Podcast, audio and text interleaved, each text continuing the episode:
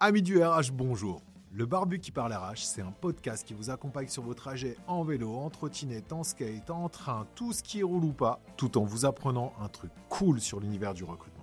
Le Barbu en question, c'est moi, Nico. Je travaille dans le RH depuis maintenant plus de 10 ans. Motivé par vos retours sur LinkedIn et YouTube, je me lance dans l'aventure audio. Prêt à explorer le monde du recrutement d'aujourd'hui et de demain? Préparez vos AirPods, c'est parti Bonjour à toutes et à tous. Alors merci d'être présent pour ce nouvel épisode du podcast du Barbu qui parle RH. Et aujourd'hui, on vous propose un épisode 100% actionnable. Aujourd'hui, on va vous proposer des pistes pour bien utiliser ChatGPT. Le podcast va se diviser en deux étapes. Le premier, c'est les 10 points essentiels pour construire un bon prompt. Un prompt, justement, c'est une demande qu'on va faire à GPT pour qu'il vous fournisse le contenu que vous attendez. Le deuxième point, ça va être le contenu, justement, de ces prompts. Qu'est-ce que vous allez mettre à l'intérieur pour pouvoir avoir la réponse la plus adaptée à votre demande. C'est parti. Pour faire très simple, en fait, pour avoir les 10 étapes essentielles pour construire un bon prompt sur ChatGPT, bah, qu'est-ce que j'ai fait? Bah, Je l'ai demandé à ChatGPT. Et voilà ce qui m'en a ressorti. Il m'a ressorti en étape 1, définissez votre objectif. En fait, il faut lui dire pourquoi vous utilisez GPT. Est-ce que c'est pour générer un test créatif? Est-ce que c'est pour répondre à des questions? Est-ce que c'est pour recueillir un essai? En gros, chaque objectif nécessite une approche différente. En deux, il faut que vous soyez explicite. Pour avoir des bons résultats, il faut que vous donniez à GPT autant de détails que possible. Si jamais vous êtes vague, forcément, il va vous proposer des réponses qui seront très probablement à côté de ce que vous attendez. En 3, il faut que vous utilisiez le bon format. GPT répond bien aux instructions qui sont bien définies. Si vous voulez une liste, il faut que vous disiez que vous voulez une liste. Si vous voulez un tableau, il faut que vous disiez que vous voulez un tableau. Si vous voulez une histoire, il faut que vous disiez que vous voulez une histoire. En 4, tester et ajuster. GPT est un outil puissant. Mais ce qu'il y a de sûr, c'est qu'il n'est pas parfait. Pourquoi? Parce que l'intelligence artificielle, par essence, n'est pas parfaite. Il faut donc que vous fassiez différents essais et que vous ajustiez ces essais en conséquence. En 5, il faut que vous respectiez les limites de GPT. GPT a une limite de ce qu'on appelle 2048 jetons. Plus votre demande est longue, moins il reste de place pour la réponse. Donc respectez ces limites.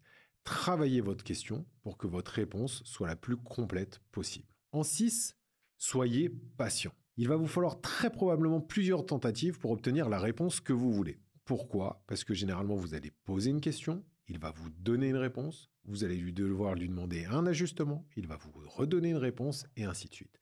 Soyez patient. Le prompt parfait ne se construit pas en 5 minutes. En 7, préparez vos questions. Si vous voulez des informations précises, il faut que vous formuliez vos questions de manière précise et de manière à ce que GPT puisse bien les comprendre et y répondre. En 8, exploitez le contexte. Si vous voulez que GPT suive un fil conducteur, il faut que vous lui proposiez le contexte de conservation adéquat. En 9, soyez conscient encore une fois des limites de GPT. Rappelez-vous que GPT ne comprend pas réellement le sens. Il reproduit des schémas qu'il a appris pendant sa formation. N'oubliez pas que l'intelligence artificielle est issue d'équations et de paramètres mathématiques.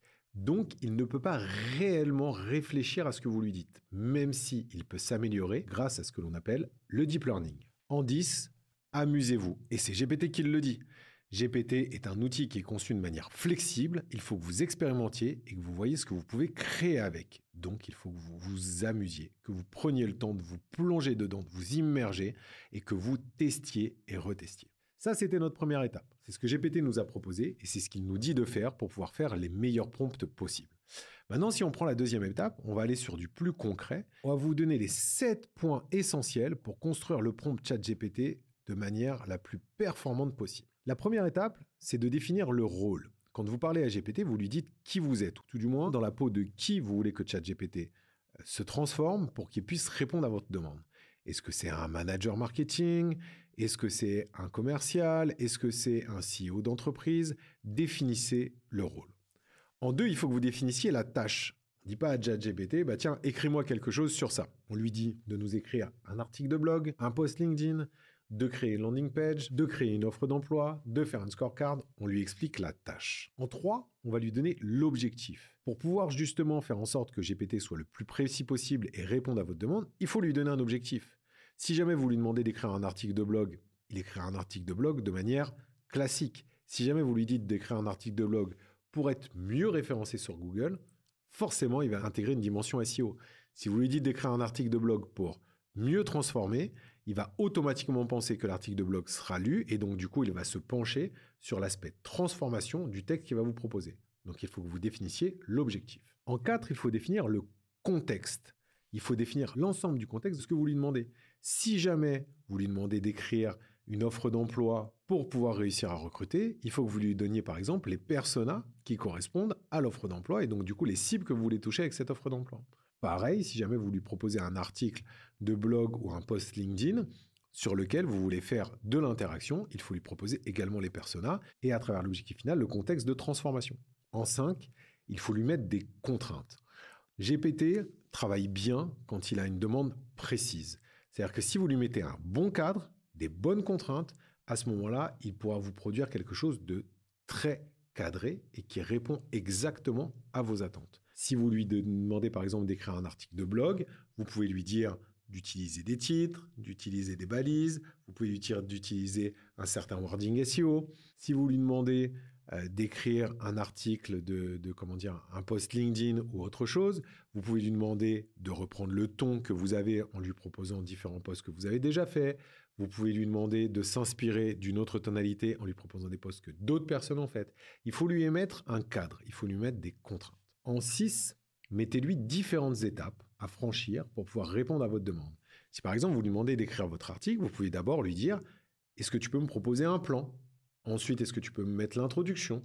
Ensuite, est-ce que tu peux m'écrire la première partie, la deuxième partie et ainsi de suite. Comme ça, vous allez avoir différentes étapes sur lesquelles GPT va se concentrer une à une pour pouvoir répondre le mieux possible à votre besoin. Et enfin, en 7, le format que vous souhaitez.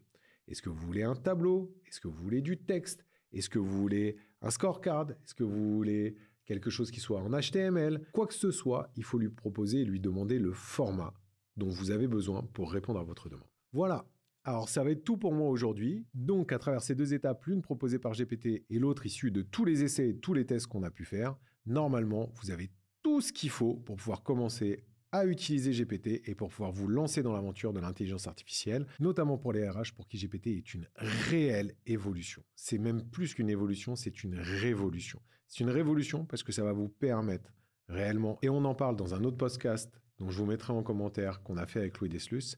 C'est une révolution qui va permettre au RH de se focaliser sur l'essentiel et donc de remettre l'humain au centre. Merci à tous les survivants qui sont restés jusqu'au bout. C'était le Barbu qui parle RH, le podcast sur le recrutement d'aujourd'hui et de demain.